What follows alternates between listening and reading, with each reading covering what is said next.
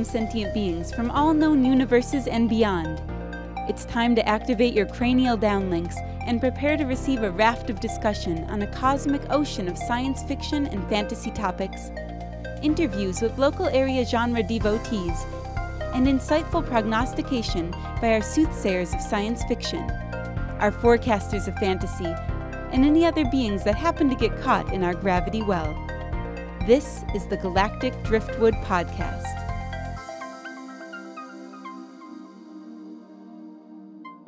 And welcome to another episode of the Galactic Driftwood Podcast. I'm Bill. I'm John. I'm Linda. I'm Charles. I'm Seth. And I'm Chris.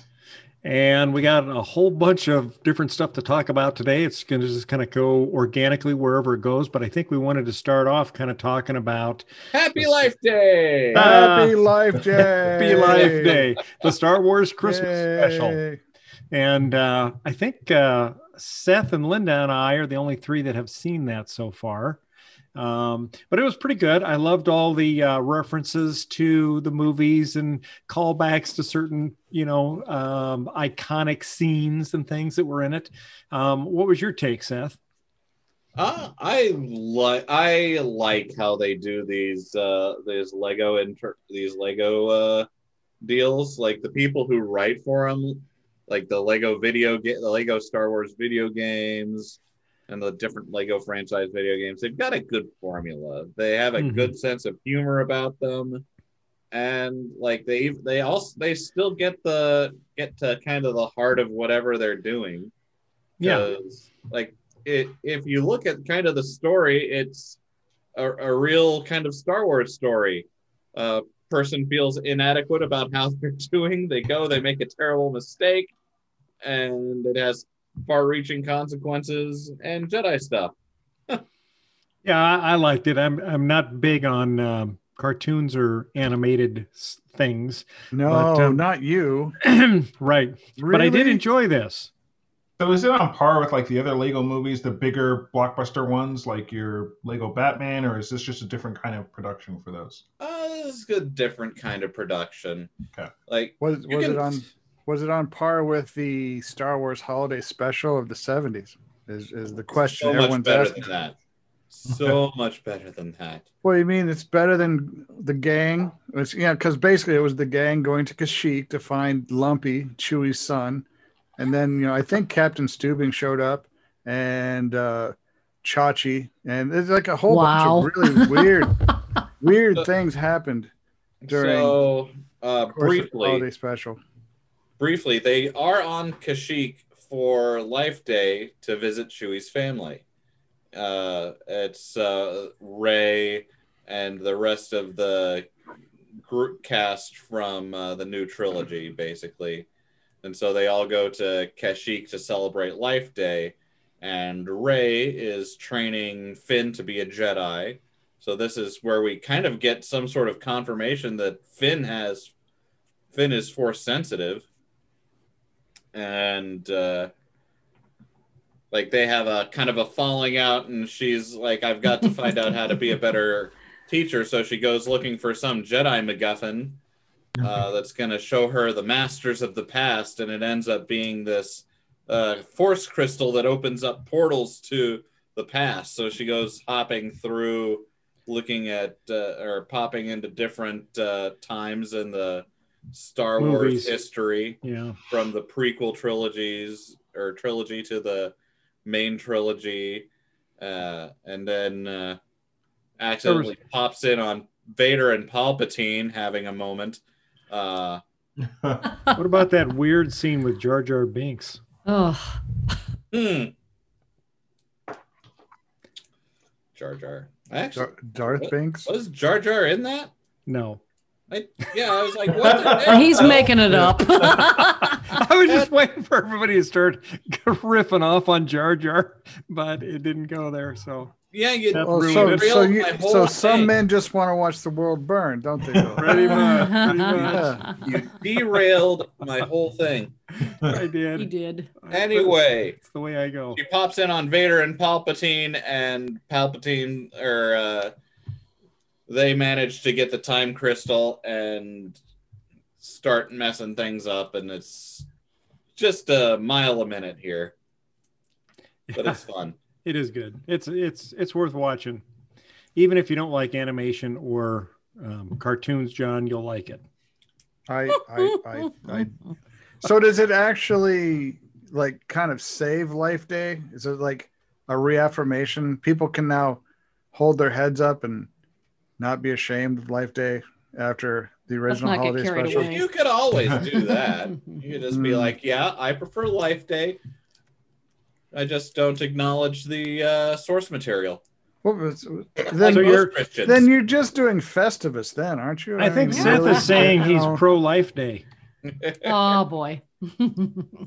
I think Bill's putting words in my mouth again. I'm just saying you can do what you want. Yeah, you always have a choice, Seth. you do. So, well, I mean, the what something I liked is like the some of the Lego models that they had in there looked really cool, like Rey's X-wing. That Mhm. looks like an awesome model to build. I may need to see if I can get that. Did they give the specs in the show on the how to make it, or No. No. They, they might they might definitely sell the model. I mean, Lego if you Lego watch the first. Lego movie, if you watch the first one, it showed how they built them. It's like they literally showed you what blocks you need to buy. In, Yeah, in- they had like all the part numbers kind of show up like as Yeah. going through building stuff. Yeah, I thought that was pretty cool touch to it. that was cool. Yeah, I mean, like Lego movies, Lego specials, they're basically super long toy commercials. hmm Exactly. And that's cool. I, I, that's the kind of advertising I respond well to. Yeah, You know, I bought a lot of Legos off of the Lego movie. Well, uh, while we're on the subject of Star Wars, do we want to talk about uh, what we think so far of the Mandalorian season? So, so uh, spoiler alert for anyone that's uh, not up to date on the Mandalorian. Why aren't think- you? Well, first of all, Yeah. yeah, why aren't you? And secondly, Seth is uh, Seth is through episode five, right, Seth? Yeah, Okay, and Uh, Seth, do you know who Grogu is? yeah. Okay, cool. Then, then that's good. isn't he a brother to Raxio Calificorian Fallipatorius? Oh no, stop. I No. knew that God was damn it, Bill. That's what I'm naming this episode. God damn Did you spend like you spend like the like the first twenty minutes you were awake practicing that? And now you're just so proud of your skill, you just have to keep repeating it. I think it's just a it's just a great name, Damn Raxacorio Califatora Fallipatorius. Okay, we don't need to now, hear now I'm messing it up, but Well, are, are you sure we want to talk about uh, Mando spoilers this early in the episode? Well, yeah, Well, I think you- so. yeah, okay. You you think that over the course of the next half hour, people will catch up? Or tune out. I, I think that if they haven't seen If you haven't seen it, so far, stop watching us. Go tune watch The out. Mandalorian and Well- come back to us. Why don't we talk about the boys? Oh wait, I thought we were talking about. Yeah, Well, you thought. about- but There's then- nothing to spoil. It's just a bunch of A team episodes with the green guy. So no Pedro.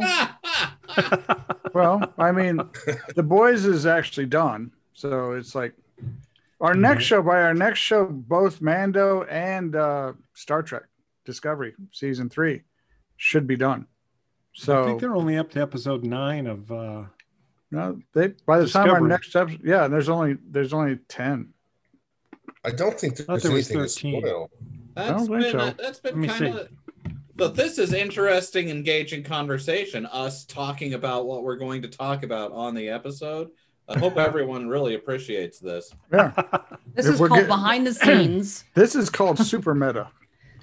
We're getting extra extra meta here for all of our meta fans. Well, I thought we were going to talk some more about uh, Christmas specials that we like. Well, Okay, Somebody- I think it's worth just pointing out that uh, right around episode five, um, Oh, I just wanted to say, Charles, that your head is in the way of your fine art piece. oh, cool. I can't see it. Yes. this is this is this is the spot where Baby Yoda dies. Thank Charles. you for burning down our comments, Charles. Thanks. There we go. And and we have to say right now, Baby Yoda does not die. So that we know yeah. of. That's We're we're pretty opinion. sure at this point that Baby Yoda is not dead. I don't want to so be the trigger for whatever like burns down the world, but I think if Yeah. Baby Yoda dies, like Western civilization depends on that. Right That would be yeah, that would be the crowning point for 2020. That He would ate be too the, many uh, squid. He ate too many squid creatures. So should everybody know like who the Mandalorian really, what he really looks like by now? Is that would that be a spoiler? No. Go ahead and show. no, that wouldn't be a spoiler. That was last season. Okay, so there he is. Oh, Look at that handsome face. yeah. It's covered, like covered I'm by a mask. thinking. I'm thinking that this mask guy it's coming off. I mean, why would you hire Pedro Pascal if you wanted to keep him in a in a mask? It's Because like of the voice. well, it's kind of like hiring Oscar Isaacs to play um, uh, Apocalypse in the X Men. It's like covering him all up in makeup. Just seems like like why why why would you do that? That just Because it's the Creed. I well, mean, no, it's a creed, but it's like this is the way.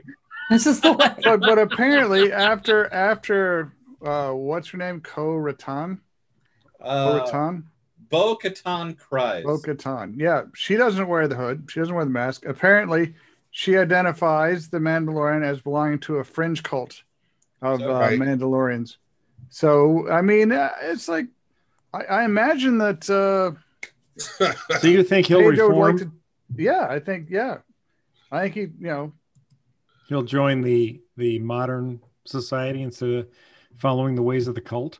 I I I think if Pedro Pascal, because like we were discussing this before the show started about the whole controversy about Pedro Pascal still actually wearing the armor, because as uh, Chris and I have been reading, there's a Mhm. large controversy that that seemed to end up with Pascal Rumor. voicing the actor. There was a rumor. It's not a controversy. It's a rumor.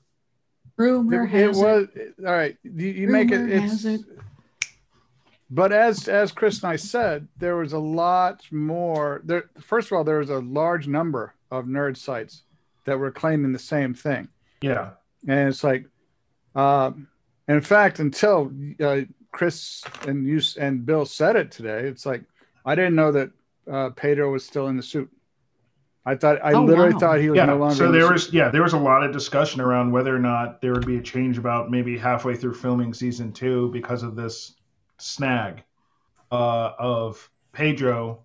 You know, the mask has already come off. I'd like to show my face more. Otherwise, what's the point? Anybody can sit in the suit. I can agree so- with him on that. Well, and Uh, here's the thing: yeah. if if they put somebody else in the suit, would we ever know? They wouldn't, and in fact, they have. There have been non. Well, yeah, the stunt people, like he's Yeah. he's he's said openly, like he's left a lot of the other action parts and stuff like that to the stuntmen. So there's Mhm. there's definitely he's not always in the suit. Right? Well, Bill, Yeah. didn't we see something on one of the af- the after shows or Yeah.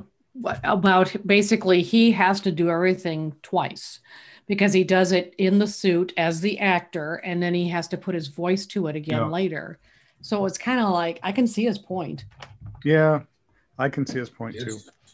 And it's just like it's like you made the point that there are Mandos that have different creeds. So That would Maybe- almost be like, you know, being in the Galactic Driftwood podcast and then having to go back and edit it and watch it again. you do. That's what you do. I know that's what I'm saying. That's I'm living point. the life of the Mandalorian. I think that's his Yeah. point. Do you want Maybe- out? Oh, maybe, no. maybe you should do it all with a helmet on then. And Oh, They- they- there's a thought. That's neurotic. But if yeah, somebody will it. get me a helmet made out of Beskar, I'll do it. Beskar. Beskar doesn't exist. Oh Yeah, well, there you go.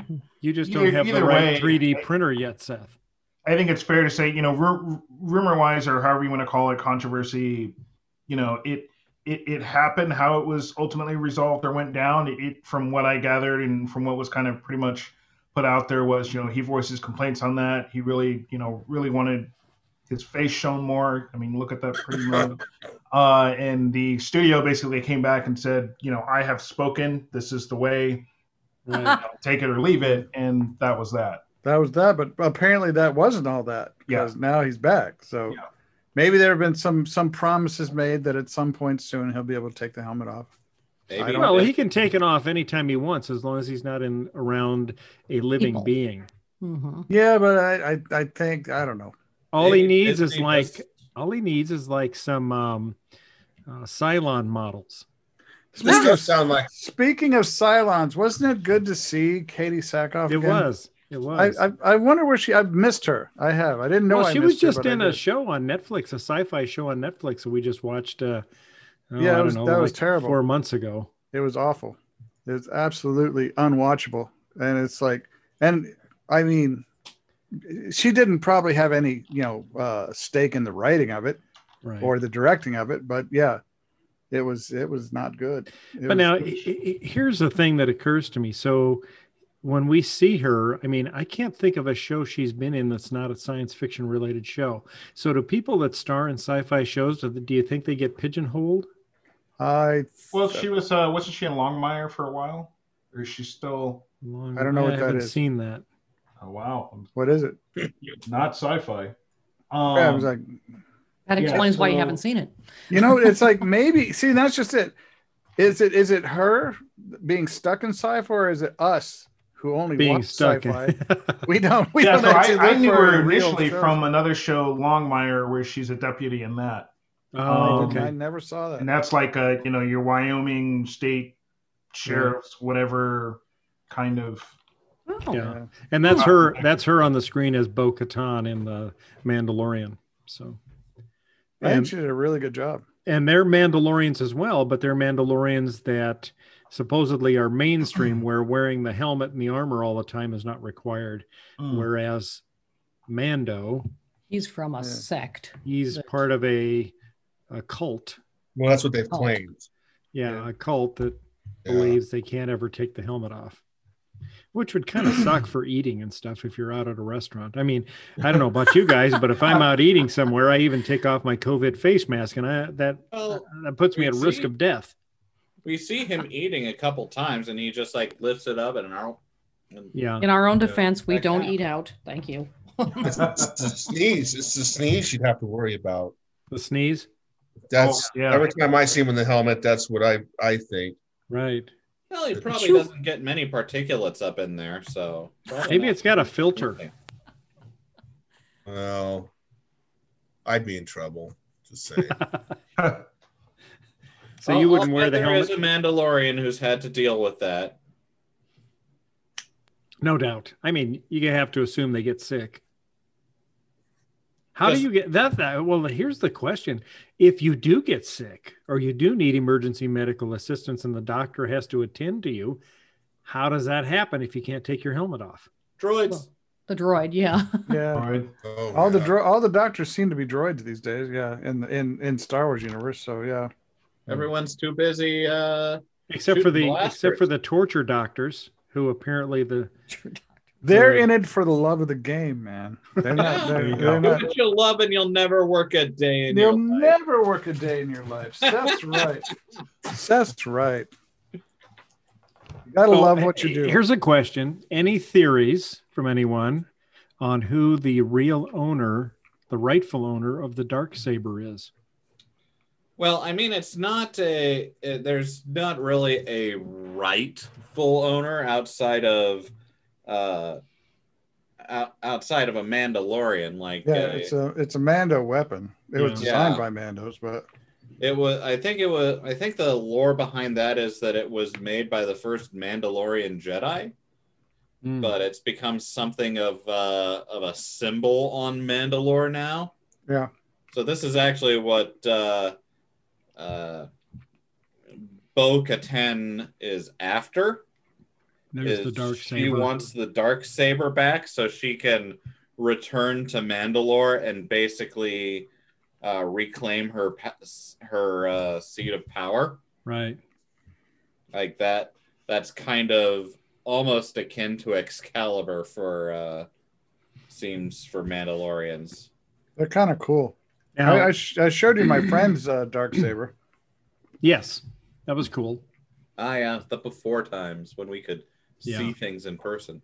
Now, John and Chris, you're caught up on the Mandalorian. You said right? Yeah. No, Oh, No. Chris, you're not. no, I'm not. Oh, okay. All right.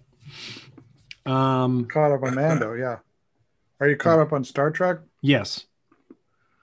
Yep. Uh, as of Friday night, on Friday nights is our catch-up night. It's Sci Friday for us. We watch Anyone Discovery and else? Mando. Anyone else caught up on Star Trek? Well, No. But Now- no worries, because I No. let me sticking with the Mandalorian for a second, but not talking about the actual episodes itself. I'm talking about the filming of the episodes. Um, there's a series that's also on um, Disney Plus. that's that's uh, it's like Star Wars Gallery or something like that, and um, it starts. The episodes start um, with the second season of The Mandalorian, and it kind of goes into depth on the filming of each episode. and one of the things, one of the shows that we just watched that I thought was the most amazing was where they discussed um, something they call the volume.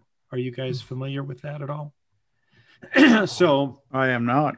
the volume. So we all know about filming movies with green screens, right? So Yeah. you have a green screen in the background, you put the actors there, the actors do their thing, and then people go in. So this is a, a scene with um, the different actors. This is one of the episodes in the gallery uh, where they're talking about behind the scenes on some of the episodes. And Oh, is it kind of like the the the Ready Room with Will? Yeah, yeah. Only Wheaton? it's yeah, only it's um, you know much more interactive, where each of the participants there uh, could almost be a host of the show, really.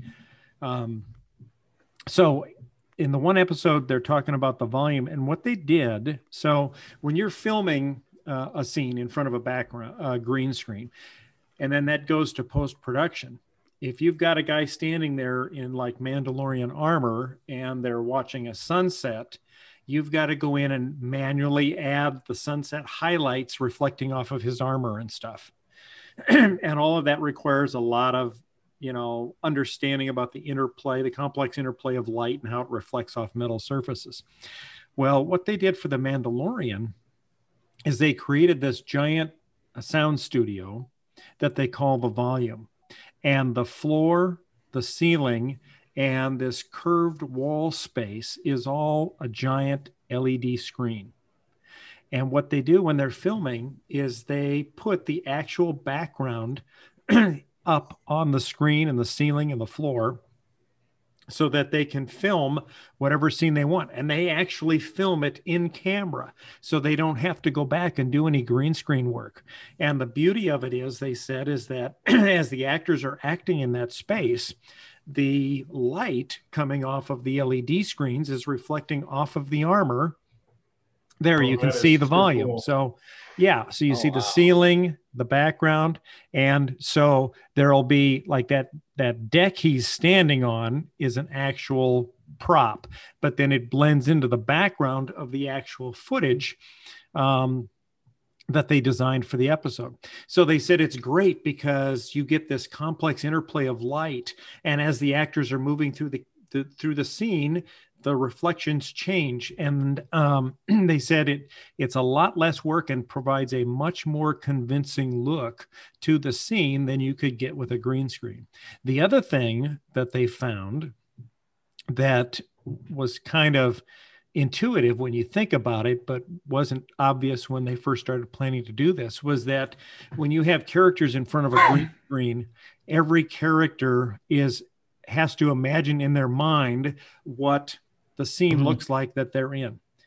When you put the actors into this, the scene is around them. They're all reacting to the same exact thing.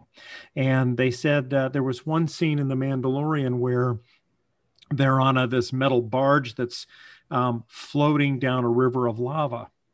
And they said the actors were in this boat. And he said, even though the boat is stationary and not moving, because the background is moving and you're in this, the floor looks like lava and you're going through this Oh. tunnel. And at the, yeah, and at the, the end of the tunnel, you see the light getting larger and larger. You're on your way out. Everybody in the boat actually felt like they were in that scene. And he, and um, the guy who plays um, the the leader of the guild, I can't think of his name right now. Uh, the Carl Weathers. Yeah, yeah, Carl Weathers' character. Um, he said that you know when you're in this, you're actually feeling like you're moving down this river of lava, and he said, you know, it gets all of your senses hyped up for it, and you actually feel the intensity of the scene a lot more and it helps a lot more with the acting and bringing out the acting plus all of the characters are reacting in the same way because you're all seeing the same thing That is So- awesome. Yeah, Yeah. they said it, it, it's quite amazing it's a it's a good little episode to watch in that gallery series uh, that accompanies uh, the mandalorian this season so Yeah, I Um, remember that. that's I- yeah, that's the lava tunnel that they're floating down, and there's a, a picture of um, IG eighty eight. IG Eleven, I think. Oh, okay. It's like IG eighty eight was the one in um, in, in Empire Strikes. Back. Yeah. Right, IG eleven. Right. So yeah, so he's what he he got off the barge and decided to walk his way out, and we won't talk about that anymore, so we don't want to spoil anything. But uh, but yeah, I- that's an example I of the him. yeah. of the uh, scene um, and how it looks.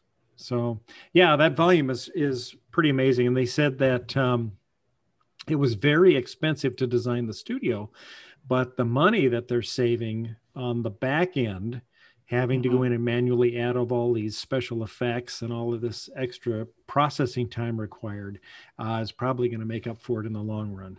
Oh And, yeah, uh, imagine, and they're going to be able to use that studio for other shows, and it's like, Right. yeah, Right, and they said eventually that that's probably the way everything will be will be shot going forward Yeah, as prices say, continue to drop. Yeah, From a technology standpoint, that's kind of cool to see them finally adapt to something else from green screens to now this. yeah, So that's exactly. actually pretty awesome. Yeah, well, and it made me think: how long before you have something like this in your house, where you have, you know, your your walls and your ceiling, or Maybe this type house. of LED screen?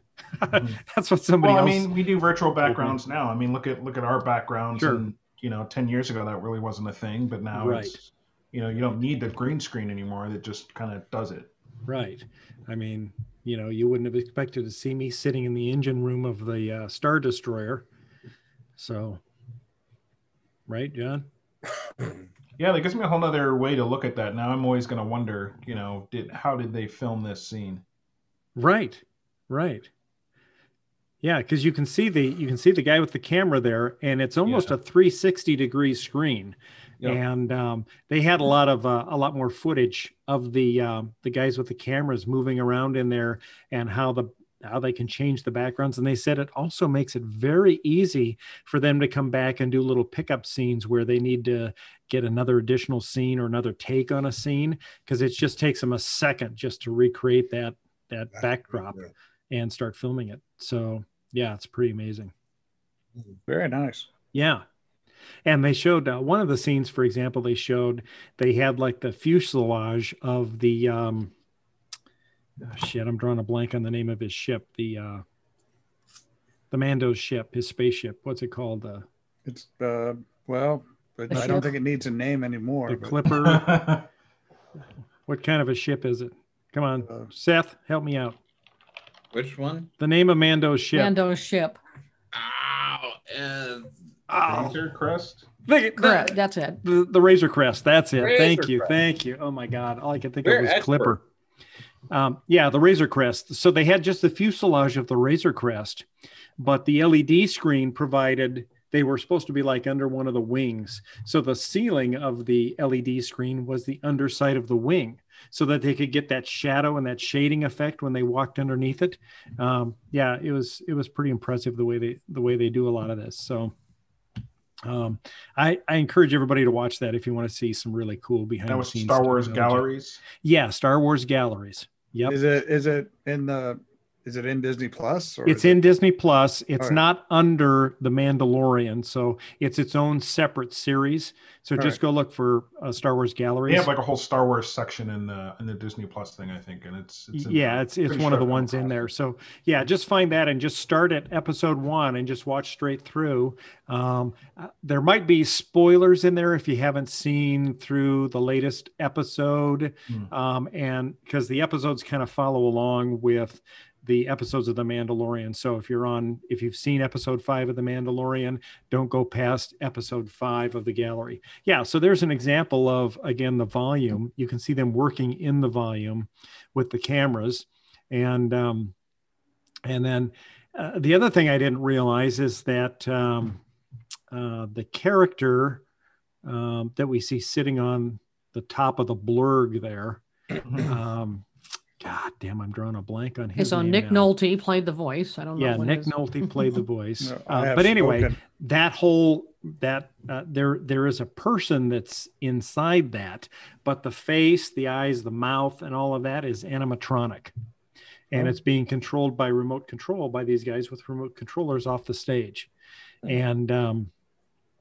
yeah, it's just uh, it's fascinating how they're doing all this stuff with a combination of uh, animatronics and puppetry to make all of this stuff come to life. And uh, they were talking about um, how it's uh, been a, a unique marriage that really is bringing out the core Yeah. feeling of Star Wars from the original movies. and, and this is it. It's like it's, if if Disney can get over its inability to write good um, scripts, then it can take Star Wars where it should go. And it's like Favreau seems to have done that. Favreau seems to have broken through the craptoid uh, writing that Disney's been throwing at Star Wars for it's the entire time it's had it. Mhm. Well, I, I take that back. I think uh, Rogue One was very good, yes, and I actually liked Solo. I did. yeah, I like did Solo too. too. Yeah. Yeah. I mhm. liked it. but the the but Rogue One, I think, is probably one of my favorite Star I mean, Wars of all time. John, Seven, you're eight, and talking nine. like the the prequel trilogy had good writing, so I don't know what you're talking about. Uh, what? Do you, you don't think the prequel trilogy had good writing? New? I agree. I didn't like them either. I didn't. It, it just just because I'm saying that the sequel trilogy is bad doesn't mean that the prequel trilogy has to be better. good. Yeah. Yeah, I, I, it's, there's no kind of inverse relationship there that's implied. It's like, but it's like seven, eight, and nine are are awful. I mean, absolutely awful. And in fact, I didn't think they were that bad. I they're um, not prequels- They're nowhere near as bad as the prequels. prequels, right? I didn't well, care the if that's your prequels, but- ba- if that's your bar, man, then fuck. It, it's a little like, bit of my bar. hell. I get to compare. It's like if that's the bar, I I want the bar to be Mandalorian. I don't want the bar to be the prequels. That's not where I want to start. You have to do better than the prequels. It's like, damn it. It's like that's that's that's nowhere to go. It's like be better than Star Wars Uh, is Star Wars. It gets to be a little bit cheesy. Like Well, cheesy's okay, but no, it, it should be better than an old western. yeah, definitely. that's what they modeled it after. Yeah. Well, I, I'm wondering if uh, you guys think we'll see any kind of spin-offs from The Mandalorian. Would you like to see Cara Dune in her own, you know, s- her own show as as marshal of uh, that town? why not? I would not. I don't I think, I'd I mind that at all. there is is why not? Yeah. Yeah. I think Disney is setting up could be or Feige could be setting up any number of uh, spin-offs. And here I do want to I guess if we're talking Mando spoilers, uh episode 5 uh we meet back up with Ahsoka Yeah. from Yeah. Uh, the Clone Wars. Yeah. And yes. And that was that actress did a great job on that. Did a great job. thought. I didn't. Feige. I didn't think that Fe- uh, Feige was had anything to do with Star Wars. I thought he was Oh, just sorry. basically MCU guy. Sorry, whoever's writing for Favreau? uh, yeah, Favreau. Yeah. Sorry. Uh, but yeah, so now we've got we've got Ahsoka back in there, confirmed alive after the events of uh, of the third or uh, episode six or episode, you know, Uh, Order sixty six. Well, we knew she survived Order sixty six because she's been in uh, Stuff after that. Star Wars Rebels. Uh, Order She was sixty six is where the Emperor programmed the clones who were stormtroopers To take out the Jedi. take out the Jedi. yeah. On a command called Order sixty six.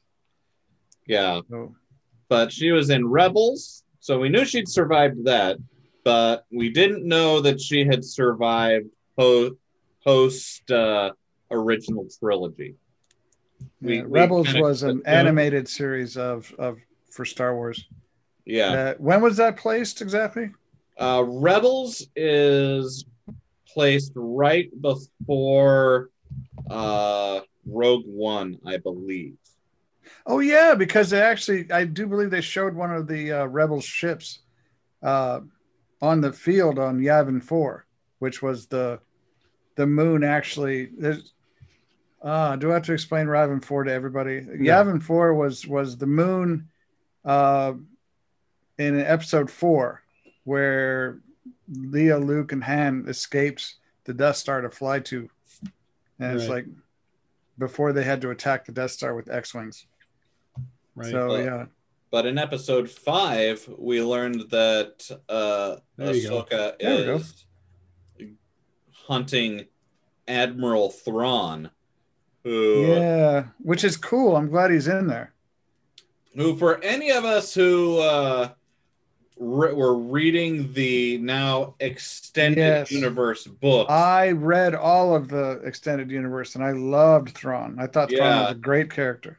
Thrawn is a fan favorite, and if they if if Disney wants to bring Thrawn back into the Please canon do. in a big Yeah, way, oh yes, Do it. And I'm not going to explain any of that. You can read your own extended universe stuff to find out about Thrawn, or or watch the I show. will I will gladly spend an entire episode talking about Grand Admiral Thrawn and the original uh, extended universe trilogy of books. I will talk at everyone for Well, he an was hour. in he was in that. Rebels, wasn't he?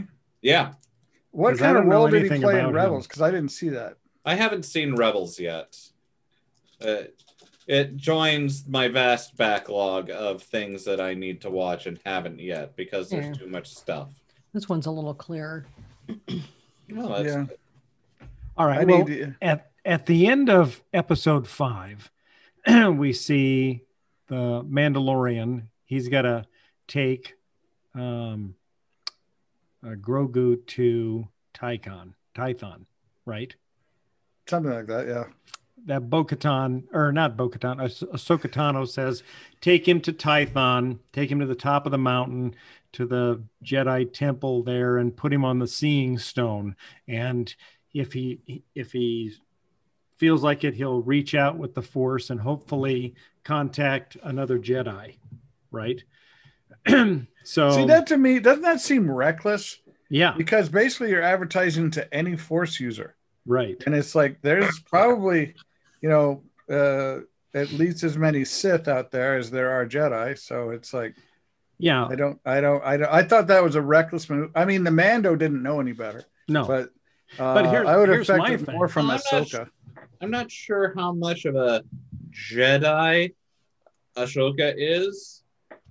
she trained as She's a just a jedi s- Well, she Saber. trained as one, but she's pretty much as like as gray as they come. I mean, Yeah, I mean, think. E- everything you'd expect a padawan of anakin to be so yeah um but yeah it's like i i know but it's like i don't think i think she liked the grogu i think so i don't know this seemed like a, it just to me seemed like a reckless action like you want you want to to advertise to the universe that there's a force user right, and it's like who do you think's going to come right. you know it's like Yeah. it's Right. like not all Well- the choices not all the options are good Well, here's the thing that kind of got me on that that that whole scene there is so obviously he takes the baby to the seeing stone and then the baby reaches out.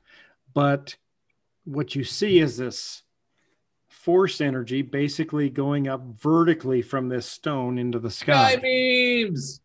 Huh? Yeah, Sky beams. right. Just a beam beam heading straight up. Like like shining a laser beam up into the night sky. But what how much area of space there it is how much area of space are you going to hit with that that beam that's going straight up It's Right? the force. It's space magic. It works Yeah, because it's magic. magic. I'd agree with Seth on that one. it just seemed to me to be like shining a flashlight up into explain that one, space and expecting to reach somebody everywhere in the universe and i'm like uh, i don't think they understand how You don't know the force. works But it's yeah, the force. apparently Hmm. Yeah, it's so you're trying you're you're angry or you're trying to express disbelief that your MacGuffin doesn't appear to be working quite the way that Yeah. the MacGuffin should work. right right my suspension of disbelief was lost there because i'm like and that's to- that's that that is what it should be doing. It should be giving you the sense of belief because it's, Right. it's- yeah, it's a MacGuffin. It's like right I- now I, I if it had if it had just gone out in a in a bubble Could that have- wave. Could that have simply Yeah. been the force shield that was protecting Grogu rather than the actual carrier wave? That, I don't know. It looked like energy going up like Yeah. this, right? Yeah. And so in my mind, I'm thinking, okay, the that's Mando. the signal going out like a radio signal, only it's more like instead of radio, which as we know is a expanding wave of energy, this was like a Well, man, photon How shot fast straight does up. the force travel? Because it, it would take like like uh, hours to reach the nearest planet, even Sure. at, at Right. light speed. If it, you know, it's like that was indeed like a signal to go out. Yeah. yeah, if Right. it, it would take years to go. It would I- take four years to go to Alpha Centauri. Well, yeah, unless except that like Luke feels his friends in danger. Yeah, I was going to say you do have force Yeah. users that There, yeah, there you go. You're right. But was that was that the force showing in the now, or is that the force that was giving him precog about potential futures? space magic. It's I know. space magic. Again, Maybe the- it's like, see, Bill's trapped us into trying to define a MacGuffin that, will, that refuses. oh, to maybe the define. maybe the force is quantum entangled. maybe it is. Maybe, Maybe. it is. I, I don't know. But- Maybe all of your explanations are bullshit. maybe, maybe it's space Jesus. I don't know. I don't. I have no idea. Obi Wan Kenobi. Why are you bringing Obi Wan Kenobi into this? I don't know. All hail Obi Wan Kenobi. All I bet you won't share this on your Facebook. okay well something okay so let's let's switch gears just a little bit we're going to stay in sci-fi but i want to jump over to, to discovery now i think john and linda and i are the only ones that are have seen that but and again there's spoilers if you haven't seen this season of star trek discovery yet uh, get caught up at least through season nine or episode nine sorry of season three um, but I want John's um, thoughts on detached nacelles. You know, I thought about that, and it, it it doesn't make any sense.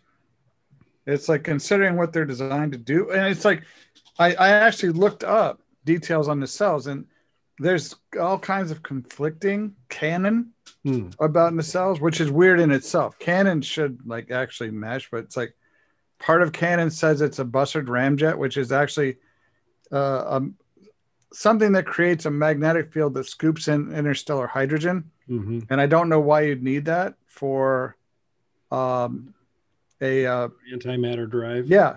Uh, I don't. Um, but even it's like if if the nacelles do that, I'm not sure where that goes. If the nacelles hold the antimatter, Yeah. then So for those you- them would actually be counterproductive, wouldn't it? I mean, I don't know.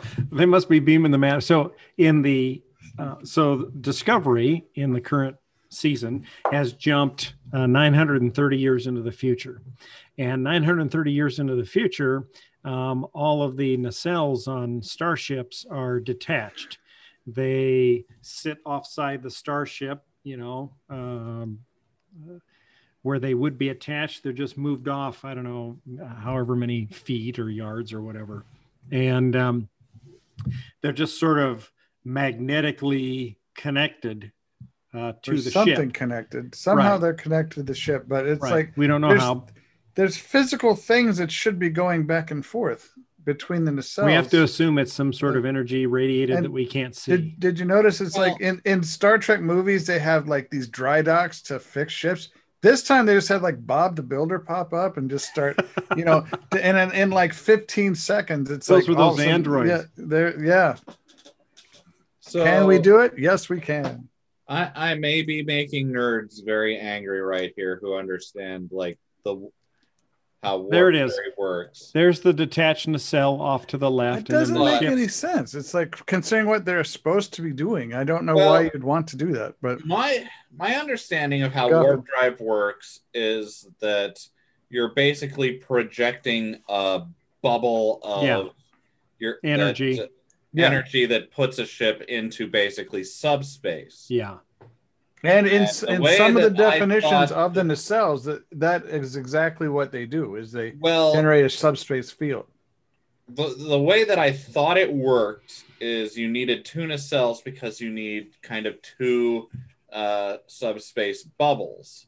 one slightly off from the other uh, that propels the ship through subspace. Like you're not using any sort of impulse drive. You're using these two offset Yeah. bubbles of space time I read to that too. push I- your ship through subspace. Is how I thought it worked. And, and you Hey, know, Linda, that's actually a, a drive. Yeah. it's called the Alcubierre Drive. hang and on to it's that actually picture. I being want to studied call right it up now. again in a minute. Yeah, I will. So Do you, can Yeah. you, hey Linda, can you find me a picture of the Alcubierre Drive? A C U B R E, something like that. So and it's like if- th- th- this is actually what you're talking about is exactly what the Alcubierre Drive is. Yeah, And it's but kinda if neat. you've got then detached nacelles, you could move them out in different. You could move them out Configurations, further or in and adjust the warp So, field. yeah the warp fields that are pushing your ship forward. So True. maybe getting better speed. And you've said in other weeks that dilithium is uh, Rare. Right. rare, so maybe it increases the efficiency. Maybe Yeah. it does. So that That would could be. define. So this might define what the nacelles actually do once and for all, Yeah. And which would make them standalone. How do they get power? you can beam power. Yeah. Like I'm sure there's some way. I mean, if you can beam like somebody's transport. matter from No, site not A like to site that. B, Like There we go. That's the probably some Alcubierre Drive right there. uh, It's basically two space bubbles, and it's like it's it's a matter of like one pushes you backwards, the other kind of opens space ahead of you, so you're always falling. yeah. and you can go. Uh, actually, there's no real limit to how fast you can go with an Alcubierre Drive. Uh, hypothetically, um, there are supposed to be teams of scientists working on this right now. In fact, they are. I know they are. And this isn't a this isn't a conspiracy theory. They're actually working on this right now. John, you're bringing something to us that isn't a conspiracy theory. Are you feeling okay? Well, I may be the conspiracy theory guy, but in some, in some just- cases, this you're is sounding, you're sounding kind of like the guy in in in every kind of bad action movie that goes, "Trust me." so Never mind. yeah. said the guy with the walrus on his wall.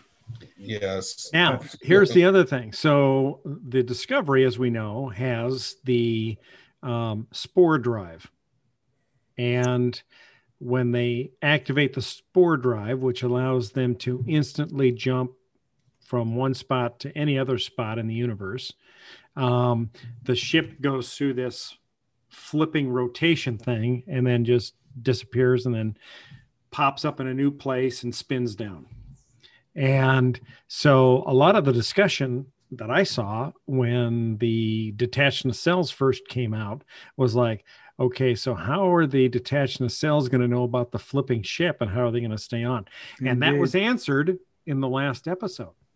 well. Here's a question: Isn't the the Did they upgrade the Discovery? oh yeah, yeah Yes. they did. Discovery's But- been but- upgraded with programmable matter. Do you do you remember that the the mycelial drive is supposed to be destroying the universe and you shouldn't be using it anymore? What when did that like all of a sudden become okay?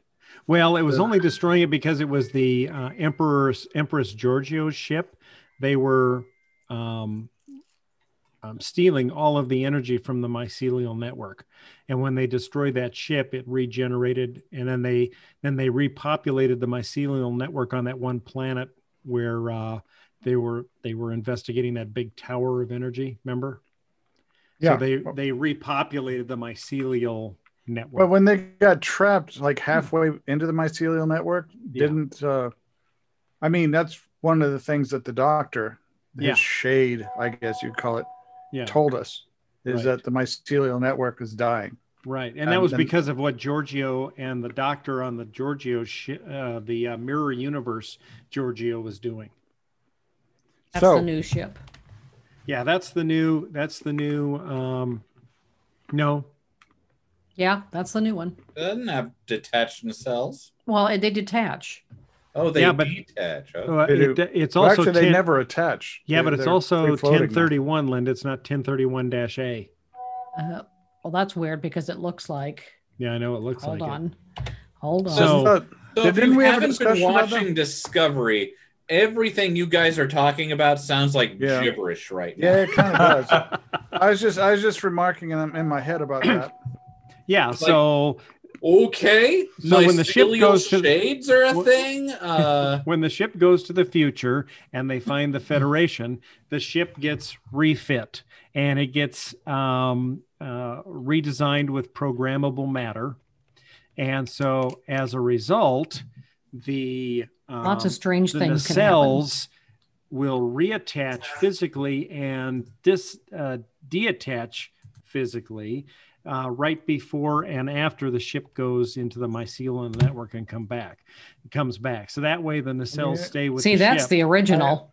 I'm beginning to see Yeah. what Seth's talking about. Maybe we should like actually have a whole Star Trek show. I think we should. Yeah, because this this is gonna sound like crazy talk. Well, unless somebody's watching it. But it might just be enough impetus to get them to go say, "What in the f are they talking about?" Or, or to stop listening to the episode. right? Yeah, or or that, or that. They We're, we're just do that. listening to these people say nonsense words for 15 minutes. Right. But Like we don't programmable always do that. The programmable matter idea is very cool, I think. So pretty much everything in the future is programmable matter. So you know, um, you just you want to sit down, all of a sudden a chair just pops out of thin air, or matter pops out and creates a chair out of thin air, and you sit in it, and it just hovers there. This week's guest star of Galactic Driftwood, Pixel. Ah, So, so yeah, I was just wondering, kind of, John, what you thought of What the everybody wanted detachable to nacelles, and uh, Well, I- I- what do you think of the season If- so far? if if it is uh, like Seth says, that a variable having variable nacelles can make the drive more efficient, then that's awesome. That's actually Yeah. a good. That's a good thing. Yeah. The season, I think Burnham cries too much. Mm. I'm getting kind of tired of her crying and whining and being all emo all the time. I don't know if I belong here. It's like, shut up. You know, just, just damn it.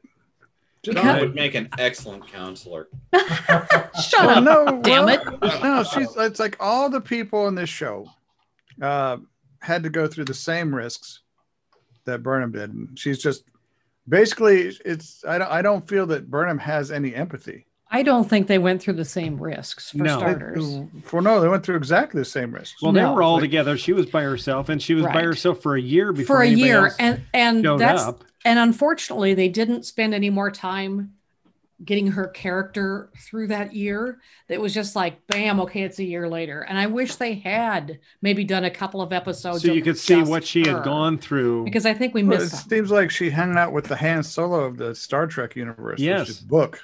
But I mean, and she didn't know if they were alive she Although didn't know Although, in all fairness, I would not say that that Book is a Han Solo character because he is definitely not um, a con guy out to make money for himself. He is he is on a mission to save these creatures and nature. He has he has an agenda, and he will he will lie, cheat, and steal for his agenda.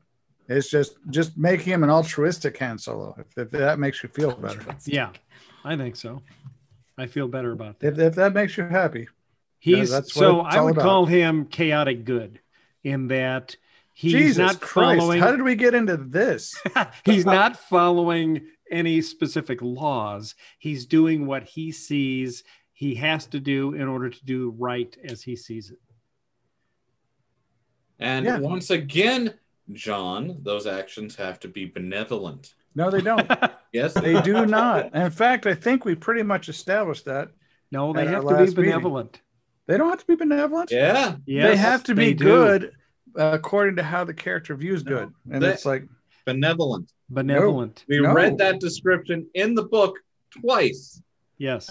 and that's what we Benevolence- concluded. benevolence is in the eye of the beholder. No. okay we're not No. going to get off on that Yes, it is. It's We're straight having a up. D and D argument here It is because totally in the eyes of the hey Okay, what a I'm great go- segue I'm going to ask D&D, our I'm going to beholder. ask See, now, our if I listeners tell to Linda weigh that in. she's being rude by trying to interrupt me, I'm being No. benevolent by teaching her a valuable lesson about behavior. you I'm just wait ask- until next time you talk over somebody oh, man, can't I would like our listeners to weigh in on the D and D concept of benevolent or uh, Do you want to go benevolent, of over like the good. whole the whole idea of the alignments before Uh, we do no no Sure, sure. Uh, let, let's save that for an episode where we have Bandito. that? Yeah. Okay. that's that is fair. And and but if we can't really ask our viewers to comment, Unless well, we're we can about comment to. because they're they, And they might be familiar speaking with of D&D. D and D, Seth, take it away. Seth's doing some stuff. Okay, so well, I thought we were going to get into this by saying what we all wanted for Christmas because we were going to discuss Christmas, but then we just had to talk about the Mandalorian for half. An hour. Right. Well, that's all right. Let's get let's cycle back. That's what Bill wants for Christmas, The Mandalorian. and talk about um, what uh, Seth is doing, what Seth got, a recent present that Seth got that's sort of partially Christmas, partially birthday, right? No, I mean, don't don't tell my wife that. I still want a Christmas present. It's all about you. but yeah, so Katie got me a 3D printer for for my birthday, and uh, I have since been using it to print basically nonstop, just every mini I can get my grubby little hands on. Uh, and uh, so it's not a great way to show them, but uh, here's one that I recently Ooh. printed. It's a uh, dragon knight on a dragon mount. Mm. So I printed this guy and painted him, and That looks yeah, awesome. you can't see it too well on the webcam because it won't focus on him. Yeah. But I'm very happy with it. Uh, That's impressive. so- And tell them what kind of a, a 3D printer you have. So I have a uh, SLA printer. It's a resin printer, uh, and they uh, versus the other type, which is uh, an FDM printer. So the uh, the 3D printer that most people usually think of when you're talking about a 3D printer is an FDM printer, which is the one that has the head that moves around and uses the spool of uh, printing material to Yeah, filament. print stuff out. Uh, this one is a resin printer. It's got a vat of resin, and then there's a printing plate that lowers down into it. And the resin is a uh, photo curing resin, so it cures at a specific wavelength of light. And what it does is the plate lowers down into the vat until there's a very thin layer of resin between the plate, the printing plate, and the the photo curing plate, and then it will light up in the specific pattern that it wants to harden. And then once it's hardened, it'll raise up off of that and lower back down until, uh, and then it'll just do that layer by layer, and the resin will stick to the resin on top, and it basically will uh, print things out upside down like this. Oh, so it starts off at the bottom layer and then slowly will graduate up through the layers to print things out. Wow. so the and you said it's an SLA printer, Yes. And that's so that makes for a much smoother, much more detailed design than the other type.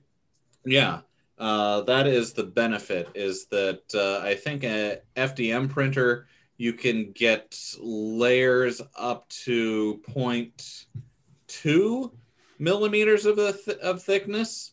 My printer will do uh, 0.025 uh, millimeters of uh, thickness. wow. So it can it gets very very detailed and uh, with an FDM you will see definite lines. Yeah. With this, uh, it's very very hard to see the lines and the print is very smooth.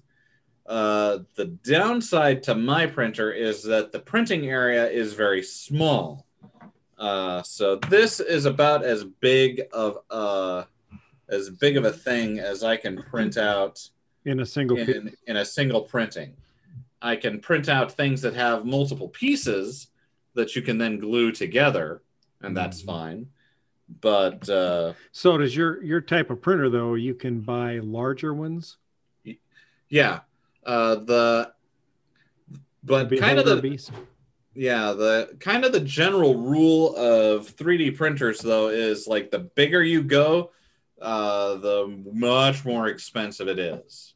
Ah. Now, the how about the how about the resin that you use? So the resin is that expensive?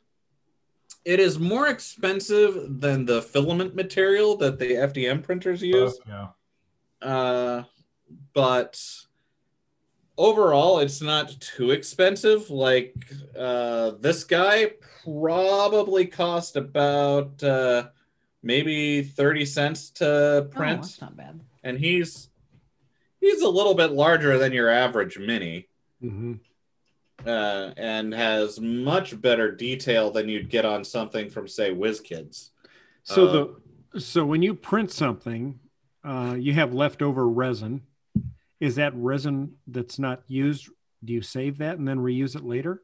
Oh yeah, uh, Okay. the vats. So the vat that contains the resin, you Mhm. just keep reusing that resin until it and like when Oh, you want to switch resin, you just like pour it back into the bottle. Now, why would you switch later. resin? Uh, Different colors. different colors. Yeah. So I've got this one. This is a green, uh, clear green resin. Hmm. and largely i'm still just like trying things out to see what i like uh, but so for this you can see he's got a staff with some crystals on it Mhm. i can print this arm separate out of a different colored resin and this one out of a different colored resin and then i can have these be like clear and do some different coloring effects with them if i want whereas So that's what you did on that one. Used a couple of different resins. no i i just Oh. used a green resin on this one just because i wanted to see how it would work I see. like but I if said, you I'm- if you switch, you it, so it's possible to switch resins in the middle of a print. I do not know that. I haven't Okay. tried it yet. I don't know if I want to try it yet because Mm. that might not work. Mhm. Different Mhm. resins might not adhere as well to so you To might each try and switch out the resin mid print Mhm. and have and just like ruin your print. Okay, gotcha. Interesting. So how many things have you printed now? Would you say? Uh I have no idea. I've been I've had it for about a month now and I have been going had it going almost all the time.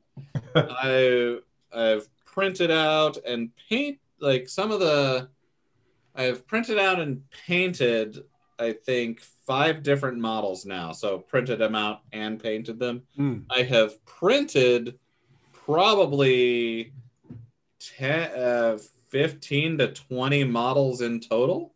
So how long would you say a typical model takes to print? Uh, I'm printing most things at uh, 0.03 millimeters, so that takes longer. Like, Uh-huh. uh, so it takes about six seconds a layer to print. And so the more Hmm. layers you have, the longer it takes to print. Mhm. which is to say that something about this size will take this is a standard miniature size and Yep. he will take about eh, five to six hours to print Wow. Yep. but the bonus of the kind of printer i have is that i can use the whole print plate so if i want i can print maybe Multiple like six of these guys at the same time Oh. if I can fit them all on the printer. Huh. Nice. And did you say It there was a downside to having a bigger printer Cost. yeah, cost. as always. of the printer? Yeah. okay. Yeah, so Well, mine is mine is an Elegoo Mars, uh, and that one cost about two hundred dollars. Is Okay. uh is heat an issue on this one? No, Because the not all. filament printers uh, have some sometimes there's heat issues involved in uh, printing with uh, a filament printer. Mm. So now you I have a wondering- filament printer, right, John? yeah, And have you printed anything with that yet? I have not, but uh, I have read up on it, and it's like as soon as I take it out of the box and actually balance it, it's like I've just been lazy. It's like uh, You've all had that I'll- for a little while, right? yeah, it is very important that you uh, it's it's 100% balanced. It's like I imagine that's the same for yours, Seth. Yeah, uh, it has a ba- you have to balance the printing plate, Keep but it it's a very easy process on the on my printer. It's basically loosening two screws and zeroing out the printer and then tightening the screws again, and voila, you're done. Mm. it takes all of uh, maybe a minute and there's no it's almost dummy proof Oh, cool. Like it surprised me how easy it was to do this. Uh, like a lot of the models that I pr- like, the problem with it is that you, when you're doing this, you have to make sure that no material, all the material basically is connected in some way to the base plate. So you Hmm. have to set up supports for these little guys. So because if you print something off in midair and it's not connected to the model, it'll the the resin will harden and then basically float off into the vat where it can cause problems later. You need to make sure that everything is connected to the model. And to do that, you have to set up these supports. But Hmm. a lot of the models that I print come pre supported. So it's basically just popping it on to, into the file that you want to print and hitting go. Nice. I've noticed in the wall behind you, Seth, you have some nice. uh Artwork. Yeah. Yeah. I was thinking is that it That's makes me Katie think. in Of, cosplay. but, No. no, I don't think it is. No. So But it's know. like the whole thing. I was just thinking of Charles's walls and how he should have some. one, Some- one, one Leave him alone. he needs some waifus. well, I don't know if I've ever told you guys. I'm sure I've brought it up before, but I used to write for a web comic called Edge of December. Yep. I Yep. remember. Yep. I was not And aware uh, all of those pieces, except for one, which is you can't see because it's kind of behind the cat tree right now from this angle, are done by the artist of that, uh, Gled Kitchell. Oh, cool. Unfortunately, he's kind of busy with other life right now and not really doing much art for people, which is sad because these are all beautiful and I love them. Hmm. Charles's wall needs a waifu. Okay. And Seth, you've Seth, you've subscribed to a service where you get these files that you can print, right? Yeah. Well, uh, Patreon. So Oh, okay. there are different. Uh, there are lots of different artists. Like uh, the one who did this is a an artist called the Artisans Guild, Hmm. and they have a Patreon. And so I back their Patreon, and every month they have a new set of minis that they release for printing. Huh.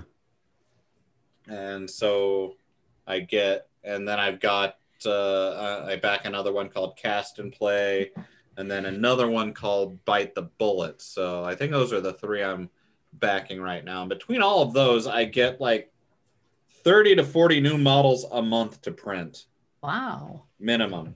And then, of course, you can always go out to something like uh, Hero Forge, which I believe, Chris, you were talking about Yeah. uh, Yeah. a little earlier. You want to talk about that a For, little for bit? our campaign, we went to uh, um, for our Pathfinder campaign that we do with Seth. We went out to Hero Forge, and you can create your own in uh, a bunch of various styles, uh, down to the down to the weapons and whether you have spells in your hands and stuff like that. So it's Hmm. pretty awesome. Uh, so our our group uh, all kind of submitted some for printing uh, for Seth, and it's pretty cool. You're pretty flexible site. Well, hold So on when just you- a second, and I will show you Okay. those things. We didn't plan out for this, and we really should have. So essentially, you're going out there, you're designing your character, and Mhm. then instead of having Hero Forge print it, you're just getting a file that you're then yeah, you can to you Seth. can you can pay uh, a small fee, uh, a few bucks, and they will they will give you a downloadable file. So if you have your own 3D printer, you can just print it out. I see. Oh, cool. Yep, I don't know why, but it. Uh, oh, there we go. and you can get it in regular plastic, premium plastic. They have colored ones you can do, Mhm. bronze. If you um, have them print it. All right, so let me show you what Chris made for his own uh, mini. Okay. So this is Chris's mini. So, Chris, tell us about your character. You Yeah, guys so can my see character this is, uh, program, right? Yeah. Magus Awesome. class. It, it's a Magus. Yep. Okay. So a spellcaster and, and primarily, you know, um, melee, melee uh, weapon damage uh, with spells on top of that. So Okay. uh, so I kind of went through. It's my my first one I've ever done with it. So, um, but uh, actually, I'm pretty glad to see that you actually finally got the file, um, Yep. Hmm. Seth. So, um, yeah, I, I outfitted it based off of what I might imagine it to be. Mhm. Um, obviously, it's all in one color here, but um, it's pretty uh, it's pretty cool. And I can see he's got some other uh, uh, some of some other of our characters as well, which are pretty awesome. Um, So this, just to kind of give you an idea here, Chris, this is Kana, and they, this is what I basically had to do with her to get her to print out, and that's what I've got to do with uh, with Tarrant here. Oh, it still just says loading. I can't see Kana's file yet. Oh, you can't? No, It just says loading file there. we still Oh, you see, guys must not be getting a good live. Uh... we just still see the Chris's character. Yeah, I still see mine. Oh, sorry. Cool. Interesting. Now, so then, Chris, are you going to paint the character yourself, or are you just going to leave it unpainted? Yeah, I can, it's up. It's up to Seth. I don't know if he wants to print them out to paint them himself, but uh, oh, okay. you know, I would happily go over. Unfortunately, but due to this uh, pandemic, I Yeah. normally we would come by and paint it ourselves and probably have. Oh, a I good see. time. Well, I mean, I can always drop it off to you if you want to Yes. paint it yourself. So um, I'll check and see. I, I don't remember if Gina picked up her painting kits, but I think we have some now uh, for painting some miniatures. So uh, if that's the case, then yeah, I probably will do that. But yeah, so that's kind of what I've been doing a lot the last. That's been my creative outlet over the last month. Yeah, Uh, that sounds like fun. and Linda had brought up that site when we first started talking about this. The uh, uh, that a wizard's Christmas, and so I'm going to be. That's a campaign that's going on right now for a bunch of Christmas themed ornament or D and D themed ornaments and Christmas themed minis and So whatnot. are they, Uh, are they designed to be something you hang from a Christmas tree then, or you just set around the house, or Yep, uh, all of that. Like, there's a ton of stuff in this campaign. Hmm. Uh, like you see that little flying key there, Yeah. kind of Yeah. reminiscent of Harry Potter. Uh, like the cool, badass looking Santa. So they should have. They, they've got a bunch of stuff that I'm going to be 3D printing off, and we might be uh, using to decorate our house. I have an ornament from this set printing right now as we speak. Ooh. I envision Seth ha- Seth's house, his printers just running day and night, churning out. It pretty much is. yeah, I, I'm a little scared of wearing it out, but it's like I said, the SLA printer is very simple. It's just a plate that goes up and down, up and down, up and down. yeah. And then it's got like, is it like an LED light type of thing at a certain frequency that? Yeah, it's basically a. Uh, I think it's basically kind of like a modified phone screen, and it just Mm. lights up at a certain frequency of light that hardens this resin. Huh. I'll be darned. Very cool. I've been having a ton of really Maybe nerdy it's a fun. good time to make a transition to talk about something that typically would be seen as a miniature now is larger than life. Yeah. Something very, very Ooh, big. Like yes! Gundam. Gundam, yes. Yeah. So there was something in the news. Didn't Japan just recently unveil a full size, full size Gundam? There it is. Yes. Side of a It building. moves. a Very well. full-size moving Gundam, Yes. And it's who, got a. who, Wow. who would? Who else would actually build a Gundam besides Japan? I would one hundred percent do this. You you elect me president, I will have See, and, America will have its and that own. is a neat Gundam. thing. We should we should solve all of our international problems by Gundam fights. Seth, you're going to have to start a few printers working on that. That would be that would be awesome. Yeah. I, I think like- one key thing it's it's good to bring up about this is is a lot of what goes into this is fan driven.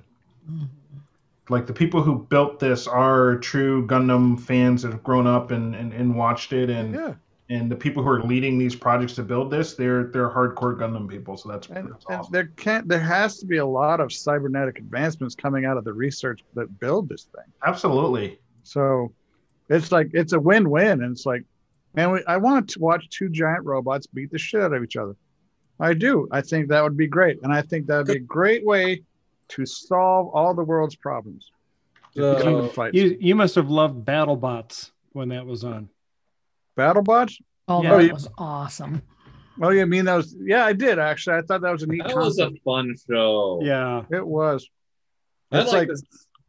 Yeah, I'd like to see another more of that. Well, this this the Gundam seeing the Gundam reminded me of a movie from the from the 80s called Robot Jox. Yep. And it's like that that was literally giant robots fighting to solve international problems. And it's like What do you you saw it, Chris? Yeah. What did do you what do you remember about it? I I remember it being an okay movie. Yeah, I remember the. So I always imagined. I, I rewatched it uh, a few years ago, uh, and actually last year again too. I think it came up for some reason. And uh, um, what I was surprised about was still emphasis on, uh, you know, other than the crappy graphics, which at the time I thought were were great, and, and Yeah. I go back and watch it, I'm like, this is horrible. Um, was the uh, I think in the beginning it shows a lot of physical training that the people still do.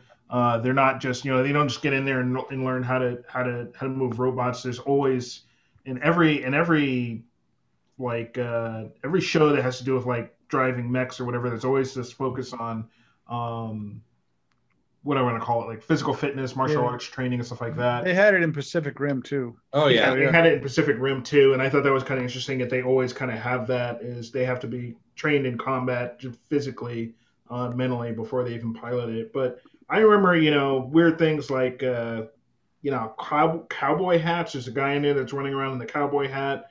Um, There's the Russian guy that wore the cowboy hat. yeah, there's a too. Russian Yeah. guy that wears a cowboy hat. It, it's very, uh, very interesting movie. Um, uh, the fight scenes uh, are, are pretty good. The explosions are garbage. Everything is just kind of garbage, but it's it's entertaining because Now, now it's garbage. now But it's like- garbage. But I then mean, it was you pretty- remember when Tron came out and everyone's Yes. like, "Look at the graphics!" Yep. Like now, it's like it's laughable. Well, and I say the same thing about like uh, um, on other older movies like uh, that are, that are sci-fi, like uh, the Last Starfighter or something. Yes, That was another one that I always. exactly. Oh my God, yes. I mean, you kind of felt that though, even at the time, that yeah, that you could do better than than that, even then. Mhm. A Starfighter. yeah, but- but then you were using the computer generated graphics just to be cool, man. yeah, it was. It was literally to highlight the computer graphics. The whole movie was written around that particular highlight, and it was sad. Sad. I remember seeing Robot. Jo- uh, I saw Robot Jock so long ago that I don't have any clear memory of it. I don't think I've ever seen that. Watch never seen party! You know, that would actually be a pretty good one for us to riff. if Mhm. we're gonna riff. It's it's it's it's yeah. There's there's lots of stuff. There's a romance that totally doesn't work. There's a you you never really see any of the of the world council that's supposed to be behind. yeah. I think that I think the hero actually steals a robot at one point. Um, Yeah. So yeah, it's if I remember correctly. Well, a hell of a you, thing. too. You know, doesn't uh, Disney Plus have that uh, team watch feature now? Group Yeah. watch feature? yeah. I do. I haven't tried that yet, but I've I've been wanting to try that. You should try that. So, Mhm. Yeah, if you if you've seen any videos of the Gundam moving, it moves like really slow because Because they say they have from behind. yeah. There's like 24 articulate moving parts or whatever aside from Hmm. like the fingers or something on the Gundam. Yeah, but yeah, you can see like the fingers Yep. moving. Fingers do like this and uh yeah. And It How far can it move? has- Hmm? How, how far can it walk? I mean, because I would think that it would shake itself apart. It's very, it quickly. looks very well supported. Yeah, it looks that way. It looks that no, way. no, it from really the does. behind, yeah, fr- behind you can see the support structure, and I'm Yeah. sure that that, like, it's got plenty with it inside it that is supporting it.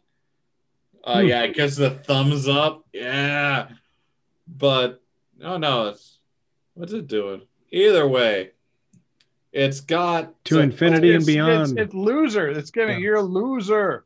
It's doing a loser. But it, there's also apparently a cockpit experience where you can get inside the cockpit. yeah, it's Huh. a full it's a fully built out mech. Like it's fully built out like Nice. you know, can be a man kind of thing.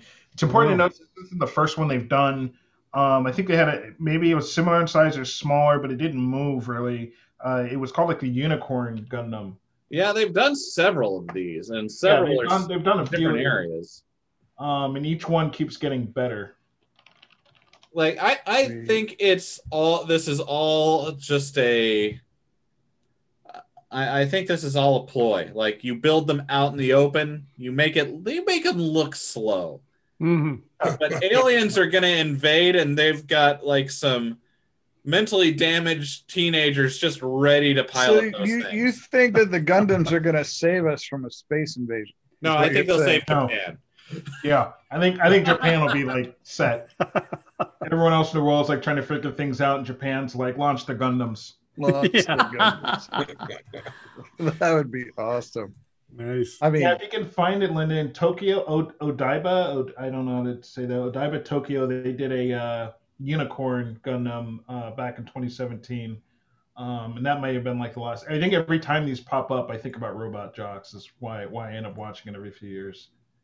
Um, but that was the last big one they did, but it wasn't really designed to move or do anything. It was just just a giant static statue. Uh, This, one, this one's hitting the news again because it's like, hey, we did it again, but this time it moves. right.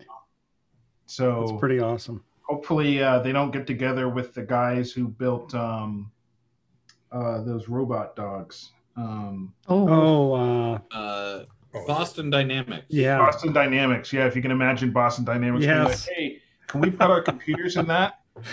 yeah. Boston Dynamics is the one that made that robot dog that Bill wanted a while Yep. back. Yeah. Yep. Hmm. Yeah, there's the unicorn one. Uh, lights up, does all this cool things. That was kind of like their last big one, and then uh, now we have a uh, a newer version with the traditional like Gundam colors and things like that. So Yeah. So these are all secret, actual functional Gundams that are going Right. to save, save Japan. Uh, I- Awesome. either that or they're all on top of the launch points for the actual Gundam. Right, yeah. Well, I do have to say it, it hands down beats uh, Civil War statues. oh, Yes. What? What? I, yeah. What?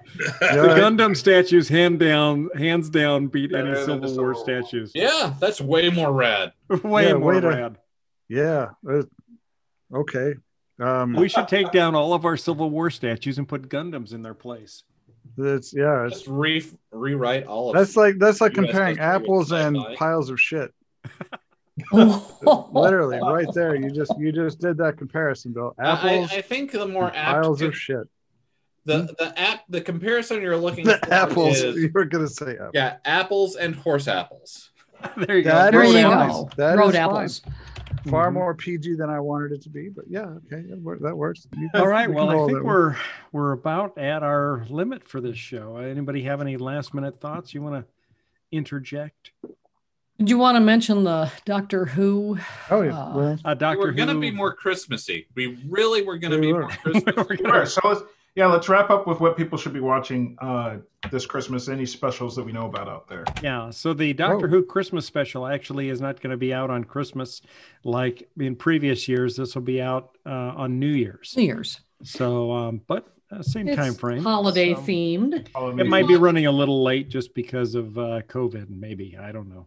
But anyway, that's that's one that I know of. What else? Uh, of course, the Star Wars Lego special, holiday special we talked about at the beginning of the show. What else is out there? Well, go rewatch the old Doctor Who Christmas specials. Yeah, go there's a watch lot of the them. old Star Wars holiday I'll special. be No, going don't back do that. watching No. some- Don't do that. do that. I'll be going back watching watching some DBZ abridged Christmas specials. Yes. Christmas Tree of Might. Uh, and you mentioned another one earlier. I think Plan Seth, to uh, eradicate. Plan to eradicate Christmas. So I'll be watching those. Nice. You, you can find those on YouTube. The, the- they are and on it's YouTube. From, Team, uh, it's from Team Four Star, Dragon Ball Z Abridged. Yeah, if you've not watched those, worth the watch, especially the specials. Yeah, they are parodies of Dragon Ball Z movies. Do you have to be an anime lover to like it? No, Not really. Genuinely Okay. funny. You'll All enjoy them better if you've watched it, but they're genuinely Yeah. pretty funny. If you Okay. want to watch Dragon so. Ball Z, you have to be a fan of watching someone scream for 20 minutes while they get up to their next actually, level. No, because that's why it's Dragon Ball Z Abridged. Like, Yeah, they- so, so they shrink the time of screaming down. Yeah, like so so the what this is is it's a it's a, uh YouTube channel called Team Four Star, Mhm. and they gained their fame by basically doing a parody series of Dragon Ball Z, and they so they abridged it from like 20 minutes an episode down to like five minutes an episode and cut down all the like the screaming and the powering Yep. up and whatnot and it's really snappy really punchy and you don't have to be a fan of the series to actually enjoy it because Katie, my wife, has never seen the actual Dragon Ball Z, but she loves Dragon Ball Z Abridged Hmm. because it's really funny. Yep. Now, the first couple, if you want to watch it, it's all free on YouTube. Uh, the first, it takes them a little while to like find the right like balance, but by by like episode by episode ten, they're really into it. Ooh, is is Master Roshi just as perverted and abridged, or it's like More so. More so. more so? nice. Everything that people wish they would have exaggerated on from uh, characters' flaws or whatever has been turned up. Excellent. Yeah. uh, Excellent.